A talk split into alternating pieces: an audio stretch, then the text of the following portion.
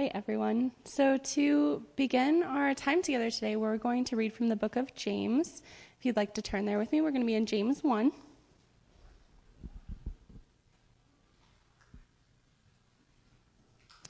All right, James one, sixteen through eighteen says, "Don't be deceived, my brothers and sisters. Every good and perfect gift is from above, coming down from the Father of lights, who does not change like shifting shadows.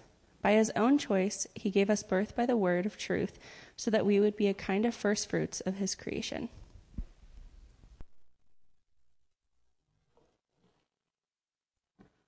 Thanks, Ellie. Well, for those of you who don't know me, I'm B J. I'm a staff pastor here, and I get up here every now and then, especially when Mike is on vacation, getting some much-needed rest. Hi. You waving at me? Am, am I not on? I am? Okay. You're just saying hi? Cool. Hi. So my enthusiastic youth leaders, um, who like me is kind of coming off of a um, kind of a mountaintop, a mountaintop moment right now. Um, we just spent an entire summer prepping for a summer camp. Um, and what our prep looks like is a lot of intentional time in prayer for individuals. We, we print out the list of kids who plan on coming, kids who we hope will um, come to our camp. And we pray for them, and we pray specific things over the passage that we're going to be studying through. And our hopes and our dreams are all pinned on God doing a work. God doing a work in hearts. And so there's this fear that leads right up to camp of, is God going to do a work in hearts this year, again, like he did last year? Um, because we can't control that. Uh, we can preach, we can teach, we can come alongside, we can disciple, we can love, we can care. And if God doesn't do the work, nothing happens. Well, God did a work. God did an awesome work. Um, the five that were baptized up here, uh, about half of them were from summer camp. Um, who were this close to getting baptized at summer camp. There was two more at summer camp who got baptized, and there's one more who's going to get baptized when the right individuals are all present in the building with us. And so there's this mountaintop moment that we're coming off of. Youth leaders, youth pastor, all alike. Coming off of that, um, I don't have a dopamine spike, so you guys have ever seen a dopamine scale moment? It reminds you of studies on how your level graph, you have these spikes where you come up to top, you have a great moment, and what you can guarantee after that dopamine spike, that great moment, is that there will be an equal dip. The brain, that's just how the brain works. Removes dopamine, flushes it out, and there's this dip that happens. And so there's this natural feeling after a mountaintop moment where you're down in the valley. You're down in the valley again. That's kind of what it feels like coming off of summer camp, an incredible first week back last week with baptisms, um, where God just poured out, continued the pouring out from summer camp into the congregation, um, us together as a family. And this may, in fact, be one of the most unlikely, perfect passages for us to dive into with that in mind. After last week's baptisms and summer camp, this is an unlikely and yet perfect passage to dive into. You see, last week saw Jesus and three of his disciples up on a mountain. And the reason they were up there was for Jesus to be transfigured. Transfigured. And it would be fair to say that in more ways than one, this transfiguration really was a mountaintop experience. As a pun, of course, because I'm a youth pastor, it's what you got to do. Um, I'm also a father, so that comes hand in hand. But it really was a mountaintop experience in the emotional and spiritual sense as well, not just in the literal. On the mountain, Jesus got to experience something that only comes from being completely holy from the inside out. From the inside out. Something that we get a taste of here on earth the moment we choose to follow Christ. The moment we choose to follow Christ, we get this taste of being made holy from the inside out, still burdened by flesh, and yet we've been made holy in Christ. Paul explains in his second letter to the Corinthians, chapter five, well, second letter in our Bible, there's other letters that he wrote. But second letter of Corinthians five, sixteen through seventeen, Paul says this, "From now on then, we do not know anyone from a worldly perspective. Even if we have known Christ from a worldly perspective, yet now we no longer know him in this way. Therefore, if anyone is in Christ, he is a new creation. The old has passed away, and see, the new has come." New creation, being washed. We get to experience what it means to enter into God's presence without the burden of condemnation. That feeling is quite often what inspires us to be baptized. Mountaintop experience, this joy. There's a problem, though. The experience of being washed, made new in Christ, we then turn around and find the world that we're in still very, very broken. Still very, very broken. And we find that that world is still waiting for us as we come out of the water. If we read further in Second Corinthians, Paul explains why we remain after being made holy. What's the reason God leaves us here? In verse eighteen, it says, "Everything is from God, who has reconciled us to himself through Christ and has given us the ministry of reconciliation." That is, in Christ, God has was reconciling the world to himself, not counting their trespasses against them, and he has committed the message of reconciliation to us. Therefore, we are ambassadors for Christ. Since God is making his appeal through us, we plead in Christ, on Christ's behalf, be reconciled to God. He made the one who did not know sin to be sin for us, so that in him we might become the righteousness of God. Given a new heart and experiencing the presence of God, our very souls begin to long for the full and final transformation that is promised. When God will give us this new body, and bring us into one spirit, into one spirit, away from the sins, the weight of the world. Yet we are left here with a purpose and a duty. And this is the ultimate test of what I think is the perfect test for an adult, which is, which is the test of delayed gratification. Delayed gratification. It is the test of adulthood, that is the test of maturity, the ability to delay gratification and rest in that. Jesus knows how we feel because he did it first. He did it first. He knows what it's like to come off that mountaintop and dive right into the valley, back into a world that is completely wrecked by sin and unbelief. He did it first, and today we get to see a very special example of it. A very spe- special example of how he did that. You see, Jesus comes off the mountain today to find total chaos. Total chaos. Chaos in the presence of the very apostles that Jesus is going to be leaving behind after his resurrection.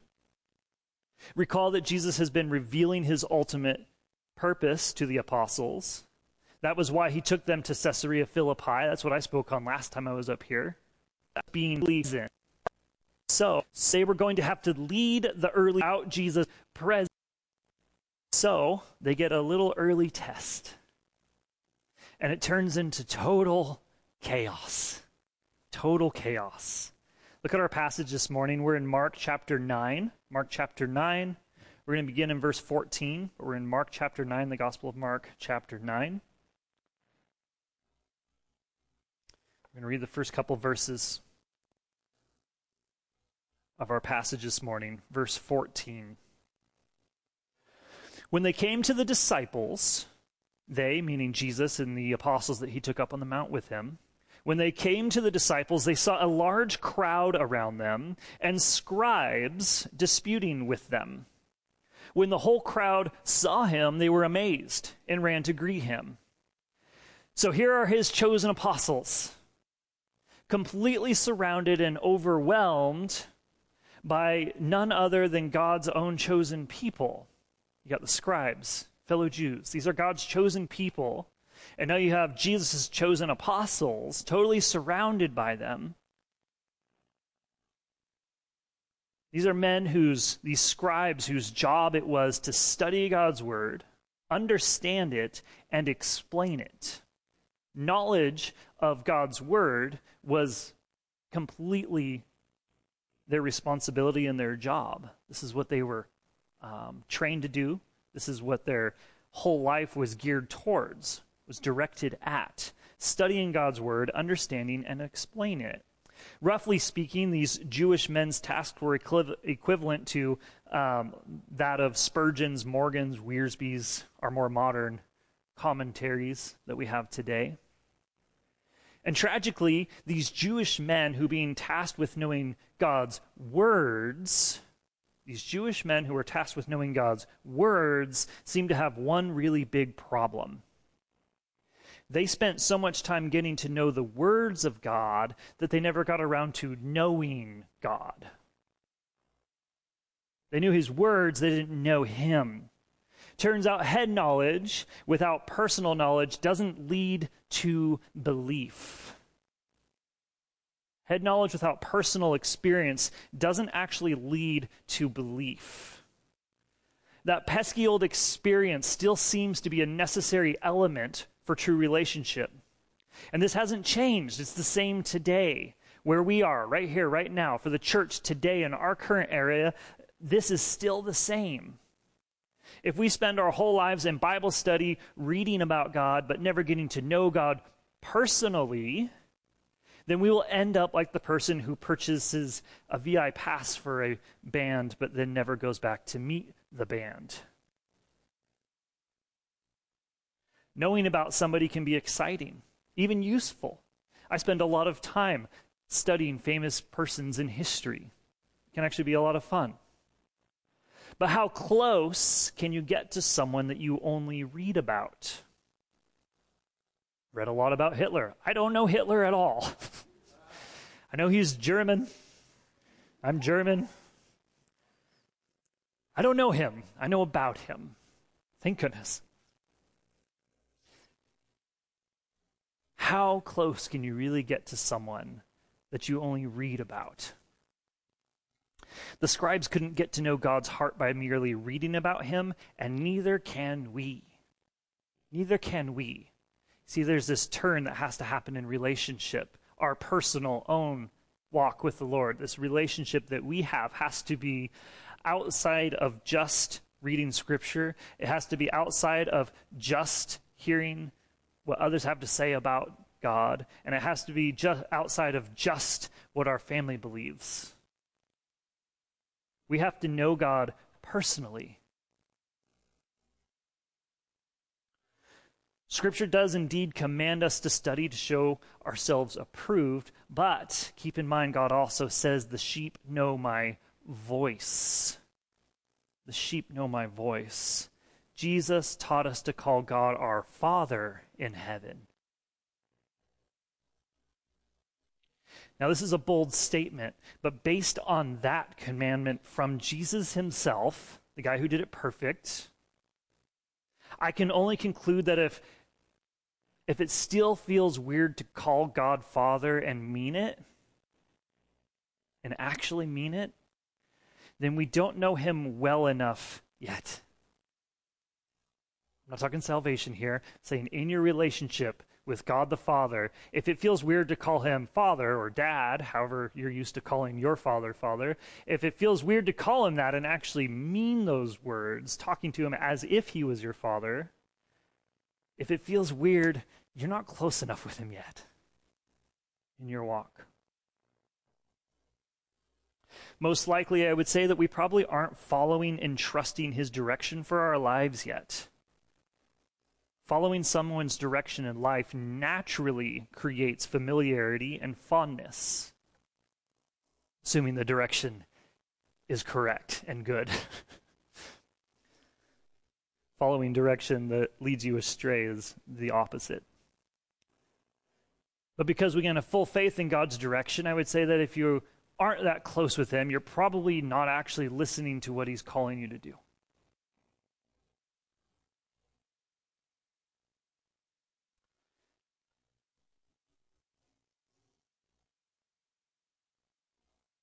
So that's the scribes' lack of belief. But they're not the only ones present in this chaos. They come down to a whole crowd. And there's scribes, there's apostles, there's a father, there's a son. And upon seeing Jesus, this whole crowd runs to meet him. The scribes, they probably were feeling a bit victorious, reveling in the apostles' weakness. As we'll see, there was weakness amongst the apostles. They're probably enjoying the fact that these apostles they disagree with are struggling. The people probably just excited to see the main attraction. See, just the main attraction. Where's the top guy? The apostle. Here he comes. This is a mess, and he knows how to fix it. He walked on water once. He calmed the waves once. Probably just very, very relieved to have the pressure off their shoulders. But Jesus at this point doesn't even know yet what the commotion is all about. He sees the commotion. He arrives. He doesn't seem to even know what's going on. And it must have felt something like coming home from the best dinner date you've ever had to find the kids all shouting at each other. Total chaos. That's probably how Jesus felt walking up. What is going on? In verse sixteen, he asks them, "What are you arguing with them about?" Someone from the crowd answered him, "Teacher, I brought my son to you. He has a spirit that makes him unable to speak." Notice, brought not to the disciples, not the apostles, but to Jesus. I brought my son to you. Notice also what the man calls Jesus. What did he just call Jesus? Teacher. What did he call Jesus? Teacher. This man is surrounded by teachers, surrounded by scribes. If a teacher's all you need, why are you searching out this Jesus? If you're searching out this Jesus and he is something more special, why'd you just call him teacher? Somehow this man knows that Jesus is different from a mere teacher. He knows that, yet his hardened heart doubts. His hardened heart applies to Jesus the title teacher. It's not a false title. Jesus is a teacher. But this man's not looking for a teacher. He's looking for a healer. He's looking for somebody with the authority to command evil spirits. That's far more powerful than a mere teacher. But his hardened heart says teacher. Or is it perhaps instead merely desperation for his son? Having exhausted all other options, that drove him to give Jesus a try. Maybe he really does think Jesus is just a teacher, and desperation says, I haven't tried this yet. How strange that we humans haven't changed in the last two thousand years. Most of us came to the Lord either out of desperation. Most of us desperation, honestly. Or of hardened heart that he had to soften. Whatever the case may be, he goes on to explain in verse eighteen, this father, speaking of his son who he loves dearly, he says, whenever it seizes him, it throws him down and he foams at the mouth, grinds his teeth, and becomes rigid. And I asked your disciples to drive it out, but they couldn't. So the Father does ask the disciples. He came for Jesus. He says, I came to bring my son to you. But he does actually end up asking the disciples. So I'm starting to lean towards uh, desperation more than hardened heart. And who wouldn't be desperate? That's a devastating description of your own son. That is a really devastating description of your own son. Of course, his father is desperate. Jesus' reply is heavy. Jesus' reply to this desperate father is very, very heavy. In verse nine, he replied to them, "You unbelieving generation." Now I want to point out, it says replied to them. This is the whole crowd. He's looking at this crowd, this chaos, this mob of apostles, scribes, Father, Son. "You unbelieving generation, how long will I be with you? How long must I put up with you? Bring him to me. Bring me that boy." As heavy as a statement as this seems, I want you to consider the consequences of what's happening here. The consequences of what is happening in the midst of this chaotic crowd. Here we find a helpless child being thrashed about for years, standing in the midst of three groups of adults. The boy's father, a group of scribes, and the saddest one of all, Jesus' own apostles. There are three strengths present in this crowd. Three strengths present in this crowd. There's more than that, but three that I want to point out here. But they are divided to the detriment of this boy. You have a father who has love for his son.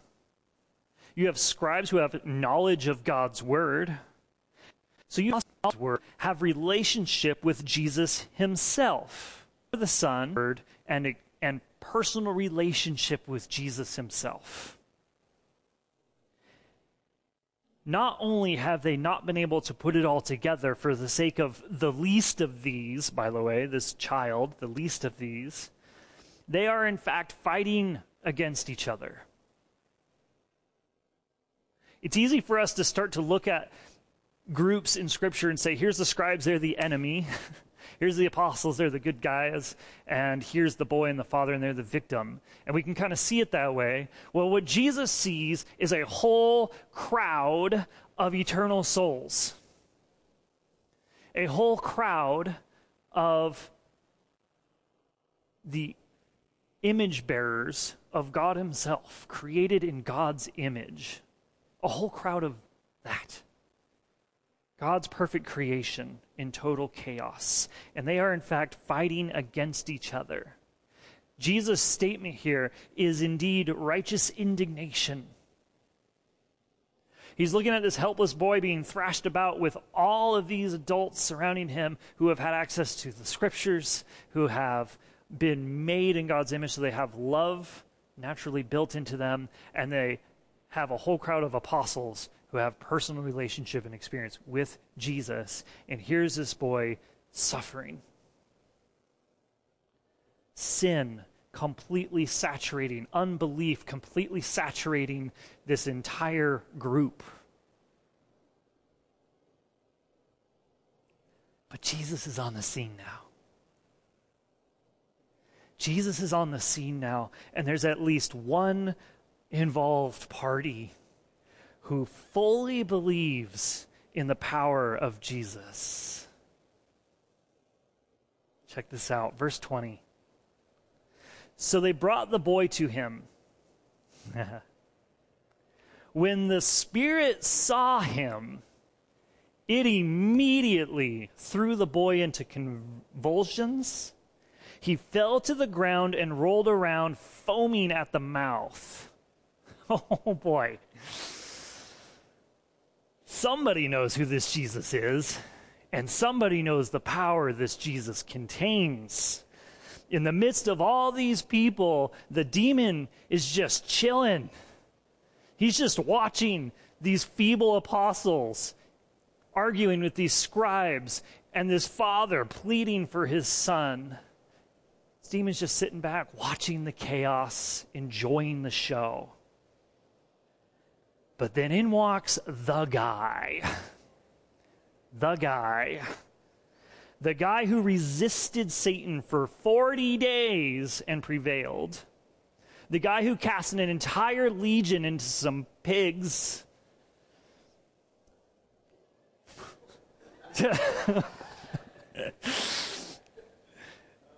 Jesus walks in and the bass just drops. Boom. For this poor, poor demon. If demons can soil their pants, this one's looking for a hoodie to wrap around his waist. You know, like he's like, I don't want anybody to know. It just happened. In the midst of unbelief, evil could rest easy and enjoy the show.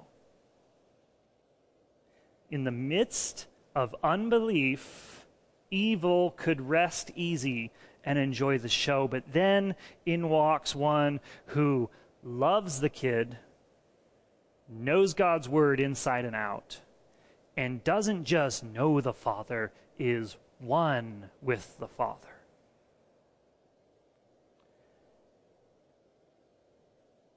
Evil can no longer rest easy. Love, knowledge, and experience in perfect harmony.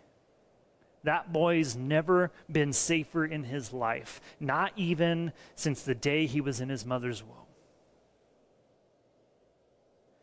And this demon knows he is helpless before Jesus, so in his vile wickedness, look what he does. He determines to inflict his torture one last time. And once again, we like to divide groups into different categories. And Jesus is standing here, the image of the invisible God.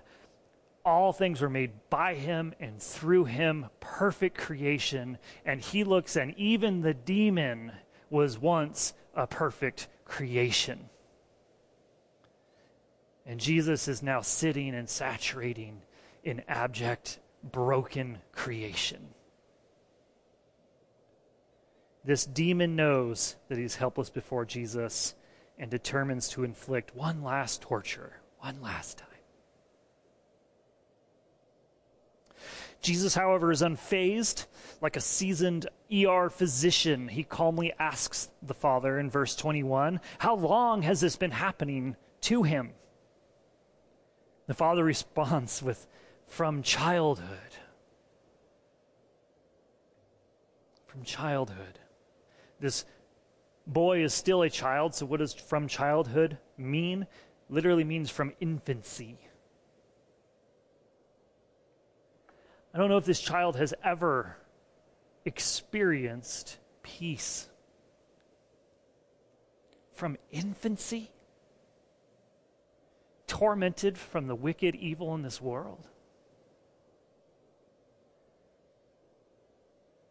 If you have a kid, that, that hits different.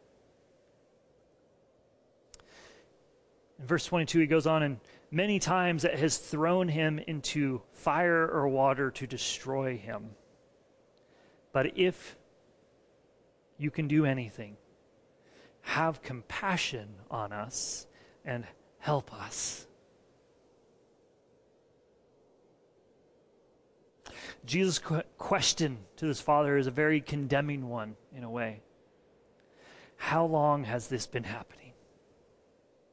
In other words, how long have you allowed your son to suffer because of your unbelief? I know this sounds harsh, and I may be reading into the text a little bit. Perhaps I'm reading more than what is there. But consider all the historical events that this man had access to. Over and over again, we see in scriptures with men and women cry out to God with genuine hearts, and God answers miracles. Women are given children in old age. Men are given impossible victory in battles. Over and over again, God's power is granted to individuals and the nation simply through prayer and belief. God just gives it.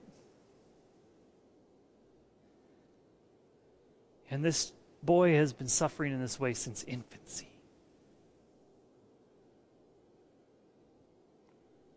This boy has been suffering needlessly.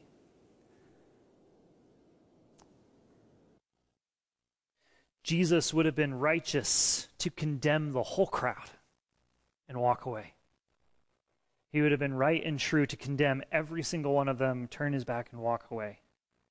But our Christ's patience and mercy is just built different. It's just not the same as ours. Look what he does instead in verse twenty-three. Jesus said to him, speaking to the Father, "If you can, everything is possible for the one who believes." Immediately the father of the boy cried out, "I do believe. Help my unbelief. Help my unbelief." And here we find that internal knowledge that Jesus was different than a mere teacher. Something inside this man, he knew that Jesus was different than a mere teacher. And that little bit of knowledge burst forth by sheer will. By sheer will, he longs. He says, "I do believe, help my unbelief. I know you're true, but there's something in me that's not believing completely. Would you help it?" Jesus masterfully and gracefully eased that seed of belief out of this desperate father. Jesus could have simply cast the demon out and walked away and been done with it. But I think he is setting up the boy with a father that will no longer be totally helpless. Now, don't get me wrong. This father never had the power. This father will never have the power. He is setting up this father to know where to go for the power. Jesus doesn't give this family a fish. He teaches them to fish. What I find the most interesting about this passage is how Jesus removes this demon. Verse twenty-five, when Jesus saw that a crowd was quickly gathering, he rebuked the unclean spirit, saying to it, "You mute and deaf spirit, I command you, come out of him and never enter him again." So what's so interesting about that? What's different about that? Well, let's cheat. Let's do this. Let's cheat and look ahead at verse twenty-eight and twenty-nine. After he had gone into the house, his disciples asked him privately, "Why couldn't we drive it out?" Probably a little bit stressed, probably a lot of bit embarrassed, probably their faith a little weaker. And he told them, "This kind can come out by nothing but prayer." This kind can come out by nothing but prayer. Nothing but prayer. How did Jesus cast the demon out?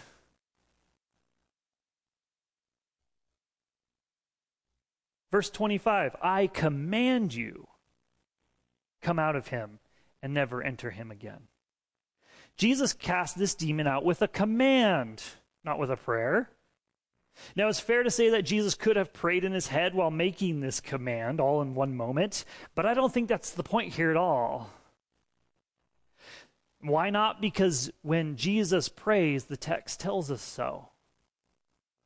Over and over in the text, we've read examples about Jesus looking up to heaven before healing the sick, praying over the fish and the loaves. The text has been very pointed when describing how Jesus performs miracles and casts out demons. So why is it recorded that Jesus used a command, but then told his apostles only through prayer? I think a better question is in the answer itself. Why would God limit the disciples' power in this case? Why would God choose to limit their ability to cast this demon out to prayer? Surely God could grant them the power to command the demon out instead of pray. Surely God could grant them that power. Obviously, from the text, Jesus had that power. So why is it suddenly so important that they go to prayer with this one? I think that brings us all the way back around to remember why they were in Caesarea Philippi in the first place. Jesus took them to Caesarea Philippi to tell them that he would be crucified, buried, that he would resurrect, and that he would then ascend. Leaving who left behind? All the apostles. Jesus has already explained his plan. I am going to be leaving you physically. Yes, I'm going to send my helper, but I will physically be gone, and you are going to start. Well, Jesus starts the early church. I'm going to use you to grow the early church. This is his whole plan. So why turn them to prayer now? Because they're going to have to turn to prayer really soon. Really, really soon. All throughout the gospel that we have read so far, Jesus has dealt with every healing on an individual basis. No two healings have looked alike. He has cast out demons in different ways and with different methods. Jesus is a very personal God when it comes to miracles. And as it turns out, he's a very personal God in the way that he gifts us, empowers us, strengths, gives us strength. It doesn't look the same for all of us. We're not all gifted with the same strengths. We're not all gifted with the same um, various powers. God deals with us individually, one-on-one. And sometimes the way that I am to accomplish something looks totally different than the way somebody else, my friends, my family, are to accomplish something.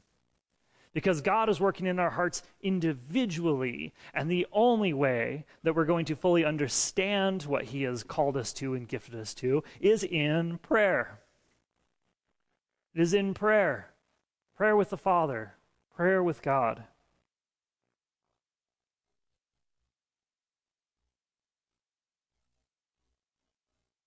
We see the conclusion to our story. We see the effect that Jesus has on this demon. We don't get to see the effect that he has on the family. We don't get to see the effect that it has on the apostles necessarily or the scribes. But in verse twenty-six, it tells us, then it came out. We know the effect it had on the demon. Shrieking and throwing him into terrible convulsions, the boy became like a corpse, so that many said, he's dead. But Jesus, taking him by the hand, raised him and stood, and he stood up.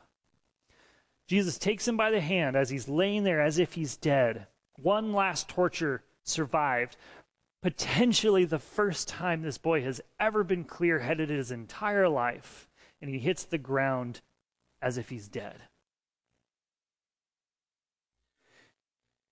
Jesus, when he takes him by the hand, the word for raised here, used all throughout Scripture, over and over and over and over again, it is referencing to someone being raised from the dead, and yet the context here does not show this child being raised from the dead, but I think there's a beautiful parallel happening here. This boy has been raised from the ground as if from the dead, raised by none other than Jesus himself, raised up, given new life, given new breath, something that could have been done by the Father, by the scribes, by the apostles,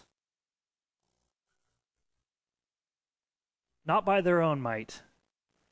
They all had access to the solution for this kid. This passage hits a little different after getting home from a week-long summer camp. Our church is filled with some of the just the best kids I've ever met. I always say that every year, but it's because it's true every year, and the same kids keep coming back, so it hasn't changed. We have the best kids here.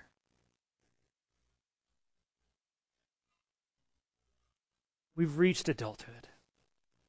They're our responsibility. They're our responsibility. And we have access to this might, this power. And it's so simple.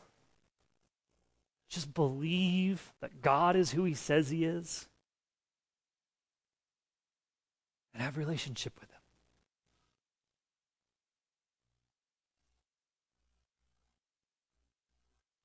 It's all that God has asked us. Believe on His name. Start walking with Him. Every adult in this room has the responsibility to not allow the least of these to go through life like that. We are surrounded by opportunities.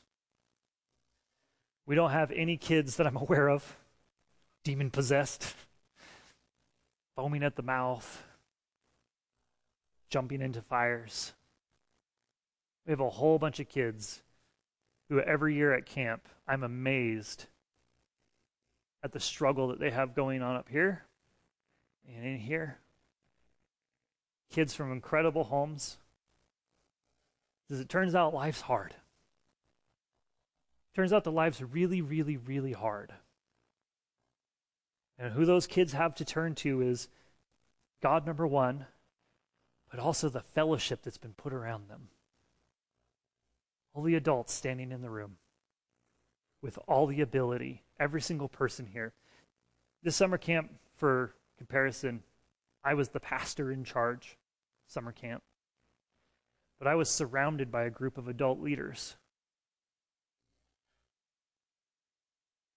ninety-nine percent of the ministry, I just made that number up, but I guarantee it's true. ninety-nine percent of the ministry that happened at that camp did not come from me. There is no special ability for the pastor to reach fifty kids. There is no special ability for the Sunday morning preacher to reach one hundred fifty congregants. We are the body. We stand before the Lord on our own two feet, and we've been empowered by Jesus with everything we need.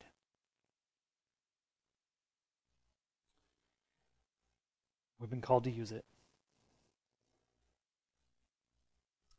The final two verses, we uh, cheated. So spoilers are already in full force. But after healing the boy, relieving the father of his terrible struggle and growing his faith, giving the, the scribes one more opportunity to see the power of God, to believe what the Messiah is here to do, Jesus then turns to his apostles. He has a very close relationship with them. They get to walk into the back room with him. And in verse twenty-eight says, after he had gone into the house, his disciples asked him privately, why couldn't we drive it out? You could read into this all their thoughts. We've been empowered. We walked into villages. We've been casting demons out. Why couldn't we drive it out? The moment you were gone, we fell apart. And he told them, this can come out by nothing but prayer. Jesus sets them up for the next stage of their ministry. The ministry that he has called them to, he sets them up for the next stage and says, prepare yourselves, in a sense, through prayer. Speak with God the Father. Go to him in prayer. Ask and you shall receive.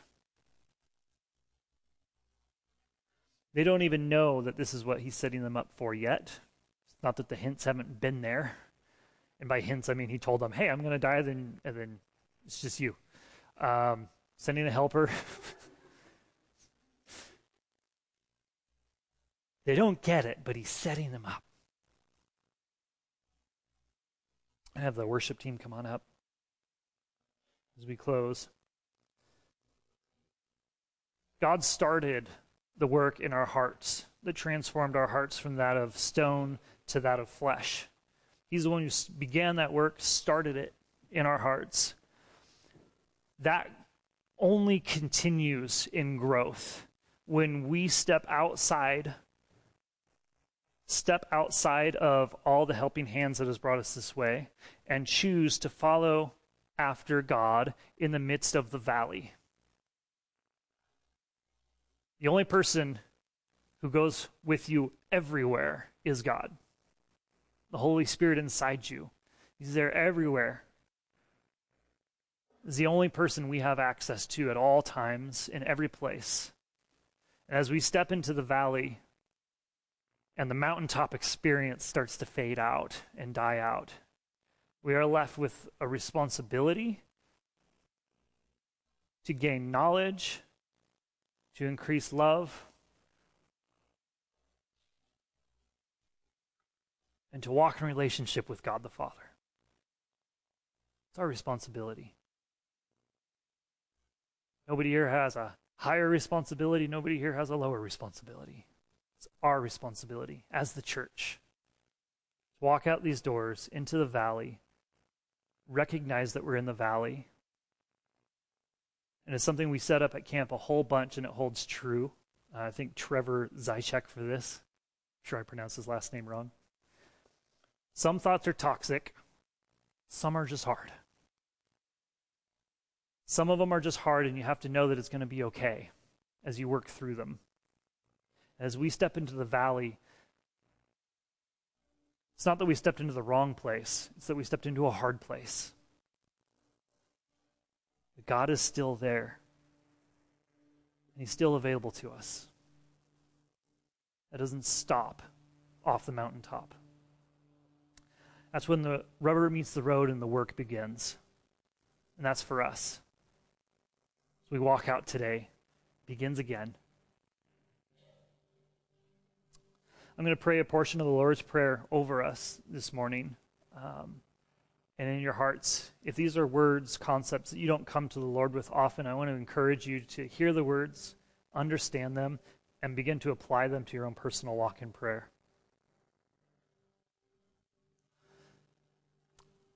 Lord, Father in heaven,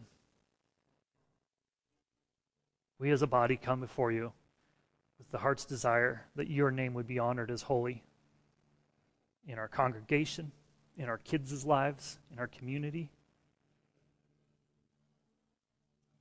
We long for your kingdom to come here on earth. We know how good it is. We know and we don't know. Lord, help our unbelief. Our heart is that your will would be done in our kids' lives, in our community, in our church. Your will, not ours. How you would get things done. We long to do things that way. Lord, would you supply us for that? And I want to ask for a special supply for any in this room who hasn't asked you for supply today. You called it daily bread for a reason. Would you supply anyone in this room who hasn't asked your, for your supply yet, in wisdom, in love, in knowledge, righteousness, peace? You supply our physical needs, supply everything. Lord, we know that we are part, we are part of the broken creation, made new only by you. We see our own faces in this story. We see our own doubt, our own lack of belief. When in the valley we recognize, would you forgive us as a group for the least of those who are struggling because of our unbelief? Would you forgive us as we forgive others their, their wrongs against us? We come in humility before you and ask that you guide our steps, not into temptation, the things that distract us from you, the things that guide us away from you, but deliver us from that enemy, that first twist of your perfect creation with all the evil intent to inflict harm. Would you deliver us from that by the power of your might? Lead us as a congregation this morning and be honored by our worship. We ask in your name.